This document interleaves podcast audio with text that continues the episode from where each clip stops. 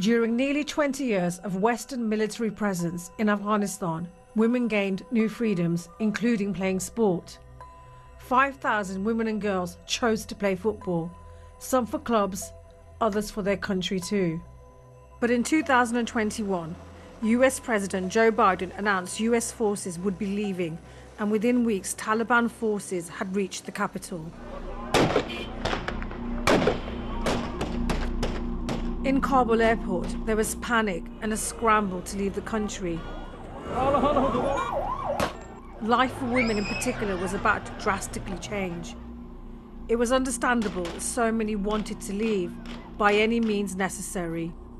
Women who played sports such as football felt particularly at risk that they would be punished for playing a game that the Taliban viewed as un Islamic. Plans were hurriedly drawn up to evacuate women who had a high profile in football. Some went to Australia, some to Portugal, others to Albania.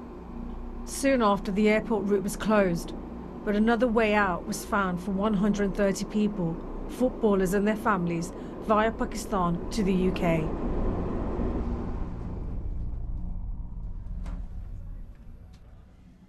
BBC Newsnight has learned that there are still national female footballers left behind in Afghanistan who tell us they are desperate to reach safety and are in hiding. We used to serve our country. We served our country for sport. People who had no affiliation with football left, but we are here. We cannot do anything. I can't even go out without my husband. We are like slaves. They took away our rights. The story of the group's escape to Britain began in late summer 2021.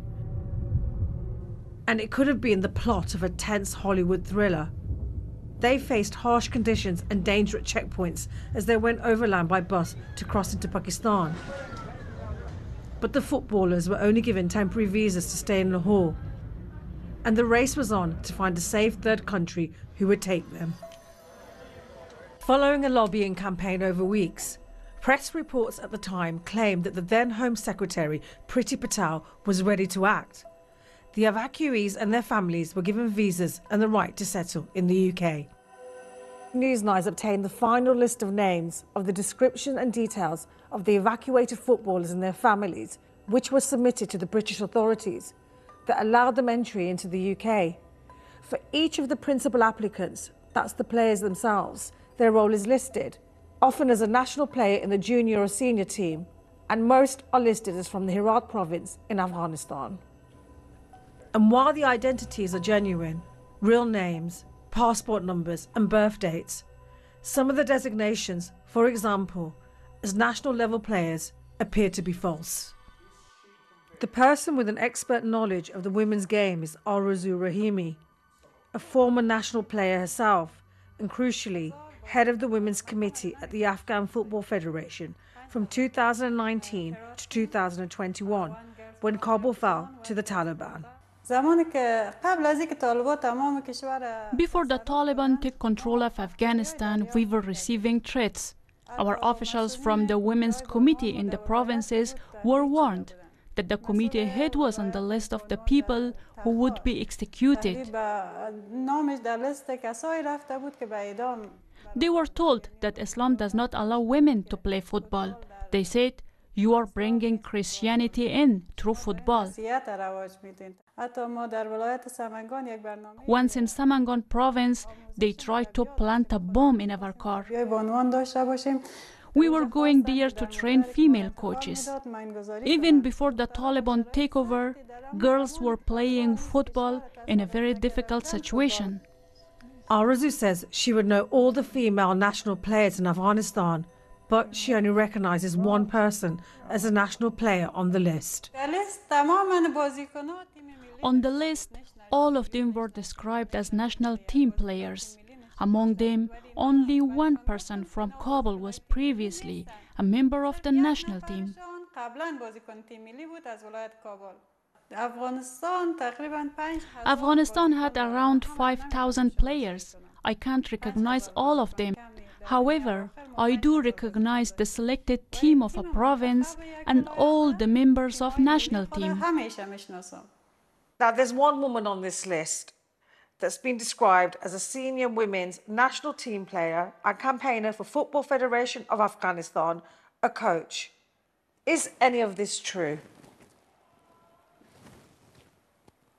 No. Can you tell me if this person has ever done any of these roles? No. There is resentment among genuine players now living under Taliban rule in Afghanistan. The others got out apparently pretending to play for teams they did not.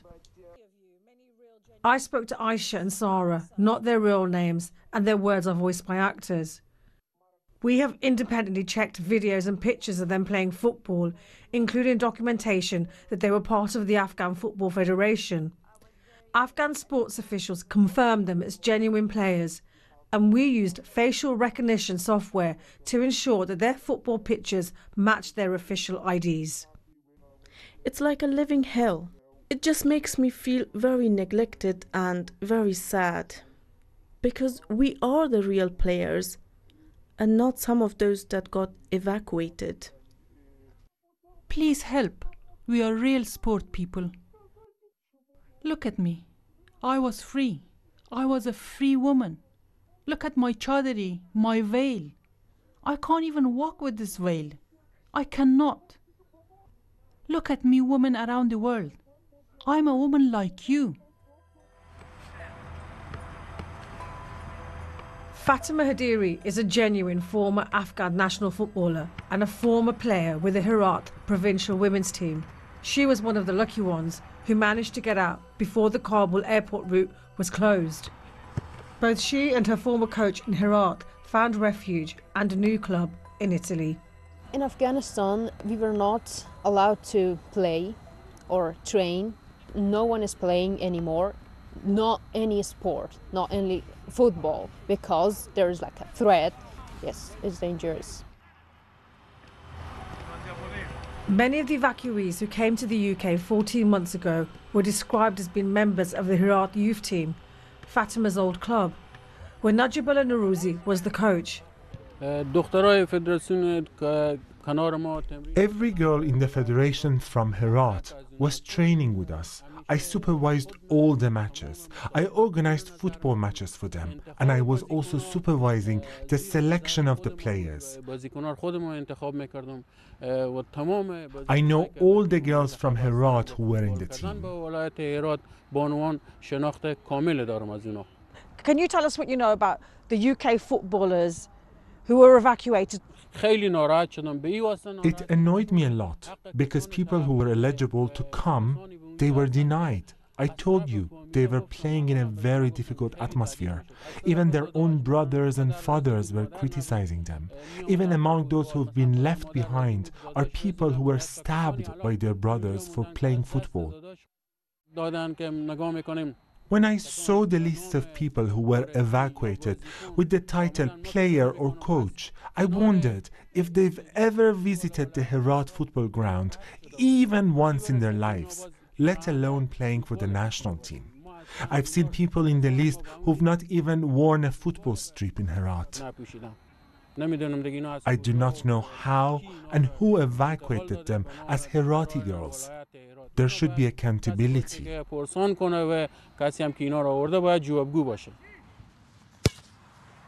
The captain of the team that Najibullah Nuruzi coached was Sabria Nuruzi, who was part of the UK evacuation along with her teammates. They all continue to play in England. Sabria currently plays for a league team in Yorkshire. She first met some of the women in Pakistan. They are said Mr. Nuruzi, our coach, we are playing the uh, Herat Federation. If ask question more, they didn't know about about the football. So, do you think they were lying about being footballers? Yes. They also couldn't do uh, exercise with our team. And I organized uh, two teams uh, because uh, one team is uh, couldn't play football, one team is uh, professional football, our team. I'm really confused about this area. Either they can play football or they can't play football. Uh, they are can play football. Okay. Yeah. Uh, team B couldn't play football. No, can't play, play football. Being taken to Canada? The doubts are now shared by the woman who ran the charity involved in the evacuation. She claims some of the genuine players evacuated raised the alarm with her soon after they arrived in the UK. On the list that we put together for the Home Office for British visas, they were under the list of Afghan youth football, footballers. So the British government, you know, helped. Their criteria was that they will allow entry into the UK, give them visas because these people were footballers. Yes, yes, indeed. A key figure in the rescue mission was Afghan women's soccer icon Khalida Popal, who got involved at the early stages of the evacuation. Khalida Popal runs a non-profit organisation called Girl Power, which wants to help empower women through sport. She tweeted her delight at the women and their families' arrival, finally in the UK, declaring, mission accomplished. She was telling us who was a footballer and what their position was. Khalida Popal personally had been in including more names and more names and more names. We did all the checks we could. We multiple times asked Khalida, did you check that these are footballers? Said, yes, they're definitely footballers. I would know. I would know more than you, even at one point. She said, I would know more than you because you're not a footballer, Suan. I'm a footballer. These are my girls. I know them. We asked Khalida Popal for an interview. She declined. So we wrote to Miss Popal about the allegation that non-footballers had been added to the list that had been sent to the Home Office. It is clear that the relationship between the Rocket Foundation and Khalida Popal broke down during the evacuees' time in Pakistan. And Miss Popal told us that the Rocket Foundation had also removed and added others to the list. Rocket accept that they added one non-footballer who played another sport, that this was agreed between them and Miss Popal. In a statement to the BBC, Miss Popal said, I categorically denied the allegations directed at me. I have repeatedly provided extensive evidence and explanations about why any suggestion that I had any formal role in verification and or knowingly misled anyone about the identities of those evacuated is wrong. The women's arrival in England attracted worldwide publicity but following newspaper reports questioning the legitimacy of the evacuee status, Khalida Popal sent some of the women a message urging them to stay silent. Girls, don't worry. The government will not deport you. Deportation is not that easy. Even if the government wants to launch an investigation, the government itself will be questioned. Please do not share the details of the team with anyone. The main question is why girls share the details. You are damaging us. I know some of you are friends with the girls in the national team, but don't tell them anything. The British Home Office issued visas to the evacuees based on the list that was submitted to them. But why didn't they ask questions? Did the Home Office not do any checks? Did they not ask you, Rocket, or Miss Popal for verification that these people had a connection to football or were footballers? The list that was prepared that we gave that was verified by Khalida already stated they were footballers. Therefore, the Home Office did not believe they needed to cross check. So the Home Office relied on one person's word? Yes, indeed, yeah. Ms. Popal denied that she was responsible for verifying evacuees' credentials. The ex head of the Rocket Foundation told us the then Home Secretary Priti Patel was directly involved. We also asked her for an interview or a response, but none was forthcoming. We put our evidence to the British Home Office, and this is what a government spokesperson told Newsnight. Their love of football put these women and girls at risk from the Taliban. We are proud that members of the Afghan Girls Development Squad and their family members were brought to safety in the UK. We worked with a number of organisations who identified and referred the group to us, undertaking security checks as part of the process. Should there be evidence that the information provided was incorrect, the Home Office will investigate. When researching this story, we spoke to a number of sources who told us who are and who are not members of the teams listed. We have also seen WhatsApp messages between the evacuees which question whether some of the refugees had any knowledge of football. For the former Herat coach, is simply a question of fairness. Why did these others benefit from this opportunity?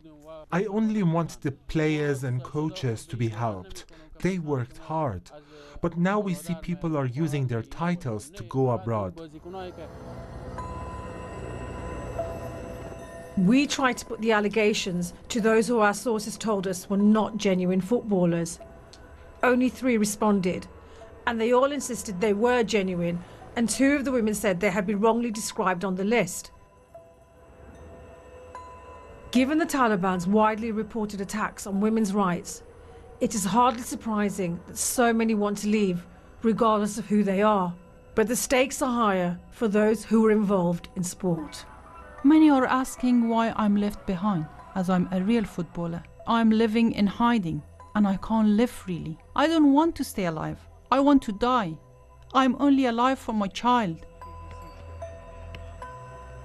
For Najibullah and Fatima and the other players who managed to leave Afghanistan, the world is still free to learn, work and play their beloved football without being penalised.